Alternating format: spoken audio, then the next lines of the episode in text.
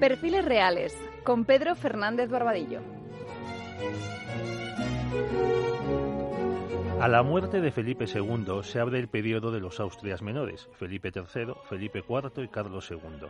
Se les llama así porque los tres que ocupan el siglo XVII entregaron el gobierno a validos poderosos y en sus reinados España perdió su hegemonía. Todo el reinado de Felipe III, de 1598 a 1621, está bajo el signo de Francisco Gómez de Sandoval, así como la vida anterior del monarca. Este aristócrata supo introducirse en el servicio al infante Felipe, que se convirtió en príncipe de Asturias al fallecer su hermano mayor, Diego, en 1582.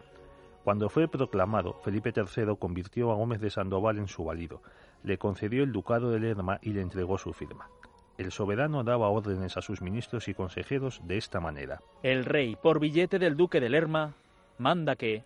Para dar cuenta del poder del ministro baste la siguiente historia.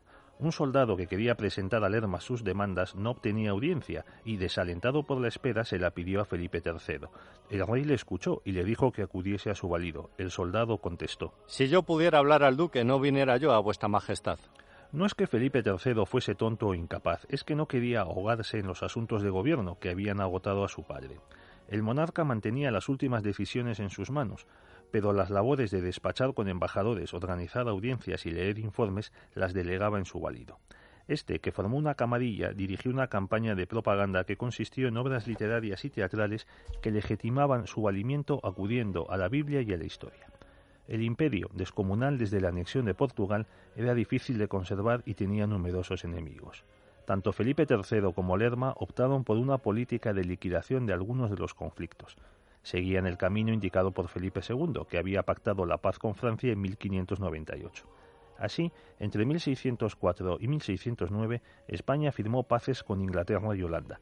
También se proyectó una alianza con el Shah de Persia para atacar a los turcos.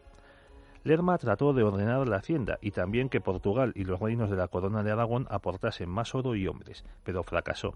Esas aristocracias locales no quisieron renunciar a sus privilegios.